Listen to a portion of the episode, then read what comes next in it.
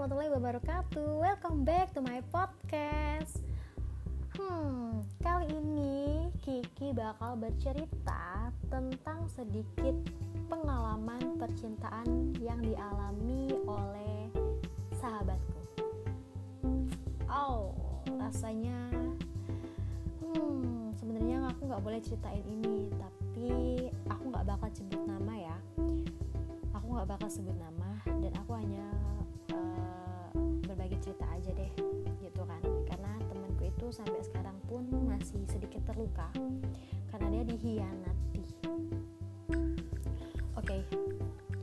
Sebelumnya gue mau kenalin dulu sahabat-sahabatku ini. Kita itu ada lima orang. Yang pertama itu si A, yang pertama si B, yang pertama si C, dan yang terakhir si D, dan aku si E. Oke, di sini aku berperan sebagai si E. A, B, C, D. Oke, aku bakal cerita tentang A, B, C, D ini. Aku itu kenal pertama kali sama si A. Kenapa aku kenal pertama kali sama si A? Karena si A ini sama persis kayak aku. Persisnya itu kenapa? Dia ini orangnya barbar itu bukan berarti dia tuh nakal ya, suka yang gimana-gimana itu enggak.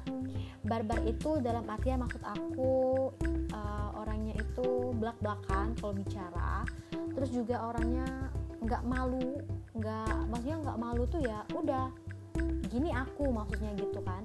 Kalau kamu mau berteman ayo, kalau kamu enggak mau berteman ayo gitu. Dia tuh enggak malu, sekarang malu-maluin malah. Oke, itu si A. Aku berteman pertama kali sama dia, aku ngerasa enak dan aku ngerasa nyambung. Kalau bicara sama dia tuh aku ngerasa nyambung. Dan kita itu sempat benci sama salah satu teman kelas, bukan benci, maksudnya itu jengkel ya, kok tingkah lakunya kayak gitu. Itu cewek yang kita benci, bukan benci sih, jengkel sesaat aja. Nah, ternyata sifat aku tuh sama kayak sifat dia gitu. Oke. Lalu si B. Nah, si B ini bener-bener orang yang gak suka gosip. Pokoknya dia gak mentingin orang lain, dia mentingin diri sendiri. Ini si B. Sampai sekarang, dulu pun aku duduknya sebangkunya sama si B ini. Kemana-mana si B aku nurut aja. Karena kenapa? Karena dia tuh pinter coy pada saat itu. Siapa sih yang gak mau duduk sama orang pinter ya kan? Dengan otak yang pas-pasan ini dapat temen yang pinter. Itu si B.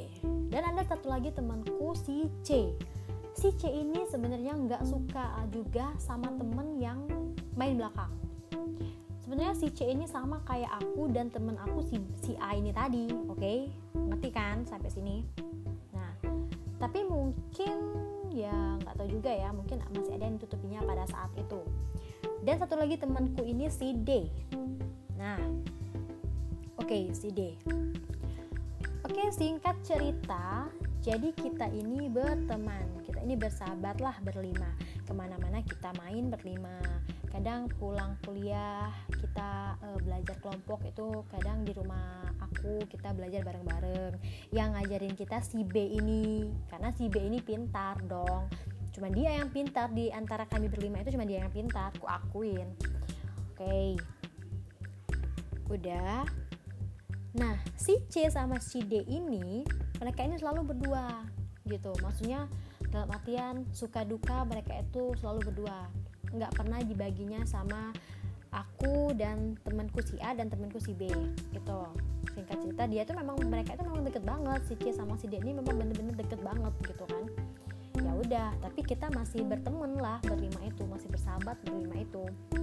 Ya udahlah, it's okay gitu kan. Nah, suatu ketika muncullah seseorang si E. Nah, si E ini laki-laki ya. Oke, si E ini laki-laki. Temanku itu, sahabatku itu semuanya perempuan. Dan muncullah si E. E ini laki-laki. Oke, jelas E ini laki-laki. Si E ini jatuh cintalah. maksudnya bukan jatuh cinta ya, mengagumi lah lebih tepatnya mungkin, atau jatuh cinta ya aku juga nggak tahu ya. Pokoknya dia ini jatuh cintalah, aku ngomongnya jatuh cintalah sama sahabatku si C. Nah, oke. Di sini masih aman dong. Si E ini cinta sama si C. Lalu si C ini cerita dong sama kita. Nah, awalnya dia itu cuma cerita sama temennya yang menurut dia percaya aja. Si C ini ceritalah sama si D. cerita ujung-ujungnya ketahuan juga dong sama gue, sama si A dan sama si B, ketahuan. Ya udah, ujung-ujungnya kita tahulah bahwa si cowok ini sukalah sama temenku ini. Udah, singkat cerita, jadi kita tuh gini, ibarat kata bukan berarti mengolok-olok ya, cuman lebih ke sisi positifnya. Kita tuh gini loh, C, kalau kamu pacaran sama dia, yakin tuh, lihat tingkahnya aja kayak gitu, kayak ngejelek-jelekin lah. Oke, dia kita tuh ngejelek-jelekin aja, udah gitulah ya, nggak apa-apa kita dianggap jelek, ya udah nggak apa-apa, udah intinya kita ngejelek-jelekin. Oke, karena kenapa kita ngejelek-jelekin ya, karena kita pikir memang si E ini sok cool banget gitu gayanya gitu loh. Gimana sih? Ya jangan gitulah, kalau misalkan ada apa-apa ya udah biasa aja. Kan bukan cuma lo doang yang punya lah, kita juga punya dong yang kayak gitu loh. Gak usah gitu-gitu amat. Oke, singkat cerita gitu. Kalian juga gak bakal ngerti lah, pokoknya si A ini sok cool aja udah gitu. Nah, kita gak suka dong, kita gak suka. Udah, ya kita gak, ya karena kita gak suka, kita gak mau dong temen kita ini tadi tersesat di jalannya. Jadi kita cerita dong sama si C ini, yang si E suka ini, kita cerita sama si C ini. Lo lihat dong, dia itu gini. Awalnya dia nggak percaya, sampai kita nggak ngomongin dia lagi, sampai dia lihat sendiri. Ternyata bener ya yang diomongin teman-teman aku, ternyata dia tuh kayak gini. Ya udah, dia sendiri dong yang mulai menjauh dari si cowok ini. Nah, yang menarik perhatian, yang ngatain si cowok itu kan kita berlima nih, kita berempat nih, termasuklah temen dia yang dia percaya tadi, si D ini. Nah, sama juga bukan menjelek-jelekan, pokoknya gak sukalah terhadap si cowok ini, karena ada suatu perilaku yang menurut dia gak banget dari seorang cowok gitu. Oke, singkat cerita, kita mau lulus kuliah. Dah, kita lulus dong, alhamdulillah kita lulus semua, lulus bareng-bareng, alhamdulillah kita lulus semua. Nah, temanku si C ini alhamdulillah banget, dia sekarang udah kerja nih. Oke kan, ya beruntung banget kan hidupnya, dia udah kerja. Ya udah, aku juga bersyukur dong, sebagai teman aku juga bakal seneng dong gitu kan, temanku ada yang sukses, satu udah sukses. Oke, temanku si C udah pergi, udah pindah dari Palembang, dia menempuh karirnya di Jakarta, kalau nggak salah di Jakarta, di mana aku nggak tahu, pokoknya di Jakarta. Nah, temennya itu si D ini, yang mereka deket banget ini, si D ini masih di Palembang. Oke, masih di Palembang, dan aku nggak tahu dia kemana, pokoknya dia di Palembang. Udah, soalnya kita lost contact aja, karena pada saat itu aku tuh menjauh dari mereka karena ada suatu masalah yang menurut aku ya udah deh gitu aja. Tapi udah, mereka minta maaf dong, mereka saling minta maaf, aku juga sering minta maaf. Aku nggak tahu ya aku minta maaf atau enggak, pokoknya mereka minta maaf sama aku. Udah, kita berteman lagi aja. Si D ini dia masih di Palembang. Nah, kita sering cerita kemarin itu, aku sering cerita sama dia, dia juga sering cerita sama aku gitu kan. Ya udah, aku anggap semuanya baik-baik aja. Ternyata nih, asik, aku dapat kabar dari si C ini bahwa cowok yang dia sukain ini pacaran dong sama temen kita tadi, yang si D, yang tadinya udah jelek-jelekin si cowok ini, yang tadinya udah nggak banget sama cowok ini, yang tadinya nggak banget. Pokoknya jangan sampai deh temen teman aku si C ini pacaran sama si cowok ini gitu, yang bersikeras banget. Tahu-tahu pacaran dong, pacaran coy. Bisa dikatakan si C ini gebetannya gitu loh, gebetannya si cowok ini pada masanya. Tiba-tiba diambil sama sahabat sendiri yang benar-benar sudah ia percaya. Menurut kalian gimana? Gitu loh. Hancur nggak hati temen aku yang si C ini? Hancur nggak hati sahabat aku yang si C ini? Kalau aku aja sih di posisi mereka, di posisi sahabat aku yang si C ini, kok bisa gitu? Berarti dia ini jilat ludah sendiri dong, bener nggak sih? Oke, aku anggap itu bener. Ya iyalah bener. Nah udah, ya kita shock dong, sebagai sahabat kita tuh shock. Kenapa sih dia nggak cerita sama kita gitu? Kenapa sih dia nggak mau cerita sama kita kalau dia tuh lagi deket sama ini? Kenapa sih dia nggak konsultasi sama kita kalau aku deket sama gini? Kalau misalkan dia deket sama si cowok itu, kira-kira si C ini bakal gimana gitu? Kenapa dia nggak cerita sama kita gitu loh? Dan kita itu ngerasa kita itu dibohongin sama dia. Semuanya itu ngerasa dibohongin sama dia, sahabat-sahabat dia ini. Aku gak hirauin si cowok itu ya, yang aku sayangin banget itu, kok bisa dia merelakan sahabatnya gitu loh, yang sudah pahit dan semuanya itu udah dilaluin sama temennya ini tadi, sama sahabatnya ini tadi, malah dia pilih cowok itu coy. Ya oke, kita emang gak bisa memihak bahwa dia cinta sama cowok itu, ya udah kita gak apa-apa gitu. Tapi yang buat kita shock dan nggak nyangka itu kok bisa sama si cowok itu gitu loh, yang dulunya dia jelek-jelekin juga gitu loh. Emang gak ada cowok yang lain gitu? Kan banyak gitu loh. Kenapa sih harus mantan gebetan yang diambil gitu loh? Kenapa harus mantan sahabat yang diambil? Gebetan ya, bukan, belum, mereka belum sempat jadian. Maksudnya kenapa harus gebetan sahabat ini yang diambil gitu loh? Ya sadar dong gitu kan, kamu ngerelain sahabat kamu demi cowok itu gitu. Nah ya memang kita memang gak saling berkomunikasi lagi, yang memang benar-benar komunikasi pada saat itu. Tapi kan setidaknya kamu itu masih berkomunikasi sama si C ini, si C sama si D ini sebenarnya masih berkomunikasi gitu loh. Tiba-tiba mereka hilang komunikasi gara-gara si C ini nyanyain si D, kamu deketnya sama cowok itu, dan si D ini bilang enggak. Coba deh kalau si D itu pada saat itu jujur, iya aku deket sama si E, emang kenapa gitu loh, terima aja gitu. Aku kiki rasa nggak bakal kejadian seperti ini loh. Ya udah, mau nggak mau ya udah terima aja gitu kan. Dan kita juga bakal, ya udah lama kelamaan kita juga bakal lupa, lama kelamaan juga kita bakal nerima. Tapi masalahnya si D ini nggak mau jujur ketika si C ini nanyain gitu, gitu deh. Aku bingung dong. Sebenarnya kenapa sih? Sebenarnya ada apa sih? Kok sampai-sampai nggak mau cerita gitu? Aku sayangin banget gitu loh. Karena kenapa aku sayangin banget? Soalnya si C sama si D ini memang benar-benar akrab gitu loh. Mereka ini benar-benar memang ya kayak kakak adik lah gitulah. Ya aku bilangnya gitu karena ya memang mereka saling berbagi informasi, saling berbagi cerita itu ya berdua gitu loh. Dan ya saat itu mungkin dia nangis ya, si C ini cerita sama kita dia itu kayaknya nangis juga. Dia tuh keselnya kenapa? Bukan gara-gara si cowok itu direbut ya, bukan. Dia tuh nangisnya kenapa sih?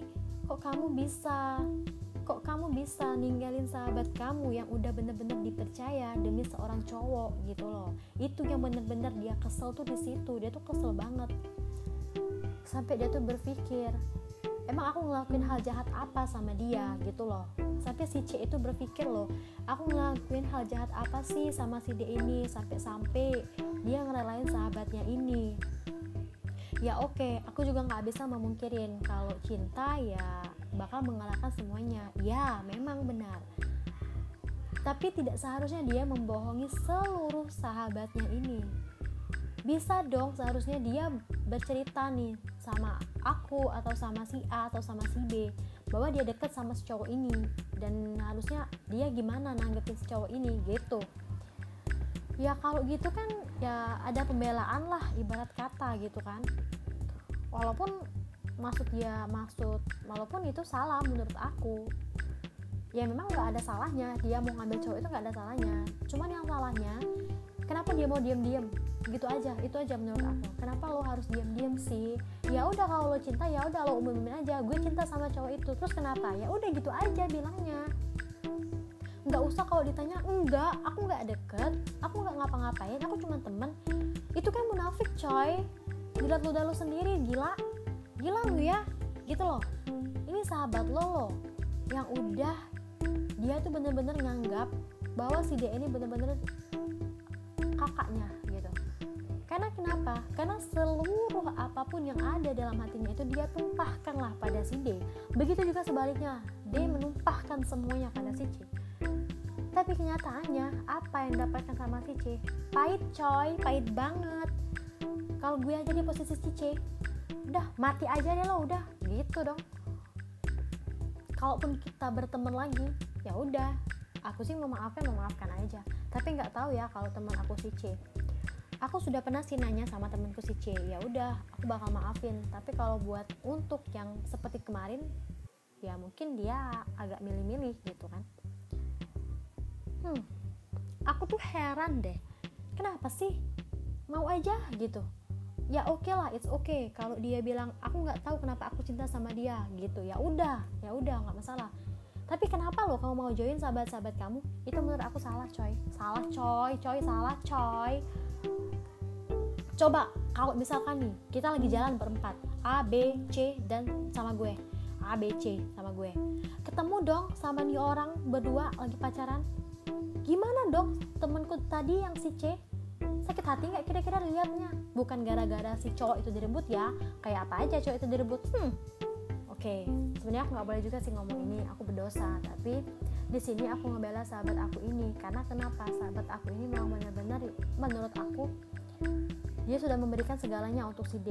Tapi tiba-tiba si D ini kayak gitu loh. Aku juga nggak nyalain si D. Ya oke. Memang kalau cinta kita nggak bisa ngomong apa-apa. Oke. Pada saat ini dia masih benar-benar berbunga-bunga banget cintanya. Kita doain aja. Semoga mereka langgeng sampai lamaran lah, sampai kakek nenek ya udah. Kalau mereka berjodoh ya udah kita senang aja. Jangan sampai deh dia udah ngorbanin sahabatnya ini. Jangan sampai si cowok itu nyakitin hati si D ini. Gitu aja. Karena kenapa? Kita bakal ketawa coy. Mohon maaf ya, jahat banget ya gue ya. Oke, gak boleh gitu. Ya tapi memang benar sih, karena dia udah ngorbanin sahabatnya. Masa iya gak dinikahin? Gitu aja. Tapi gak tahu juga ya, jodoh juga di tangan Allah. Rantur kan gue, pokoknya ya udahlah, gitulah pokoknya. Ya aku sih kasihan aja sama temanku si C gitu. Dan aku tuh pernah loh baca di timeline. Kenapa cowok itu gak mau hubungannya diumbar? Nah, dengerin ya. Yang pertama, kenapa hubungan tuh gak mau diumbar? Yang pertama nih, cowok itu malu menunjukkan pasangannya. Ya, kemungkinan si pasangannya ini ada kekurangan. Mungkin, ya kita kan gak tahu ya. Atau mungkin ada sesuatu yang tidak mengenakan gitu kan. Nah bisa jadi kan dia gak mau nge-publish gitu. Dan yang kedua, bisa jadi dia masih jaga perasaan orang lain. Kena gak lo? Bisa jadi kan dia masih ngejaga perasaan orang lain. Mungkin aja dia pernah deket sama yang lain sesudah sahabatku atau gimana gitu. Atau mungkin yang ketiga, apa ya yang ketiga ya? Aku juga nggak tahu dia yang ketiga. Pokoknya setahu aku cuma 2 itu aja deh.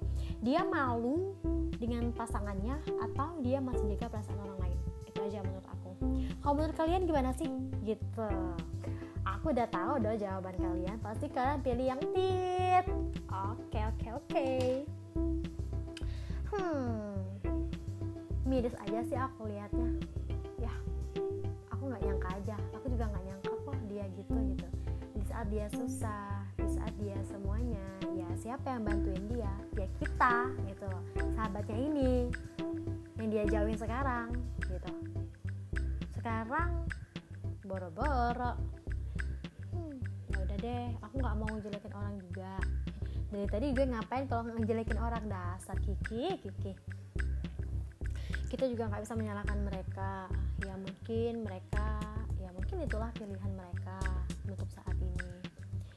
Semoga kita doain aja mereka nggak, ya maksudnya nggak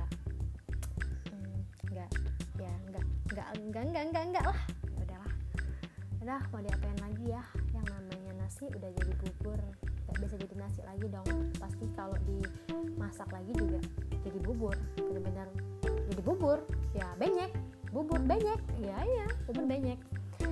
Ya udah deh, mulut gue udah berbusa, ya jorok banget ya gue, ya mulut gue udah capek ngoceh, mulut gue udah capek. Udah sampai sini dulu ya episode kali ini. Ya mau dengerin ya dengerin, nggak mau dengerin ya udah gitu aja. Syukur-syukur deh kalau dia denger gitu kan. Semoga hatinya terbuka untuk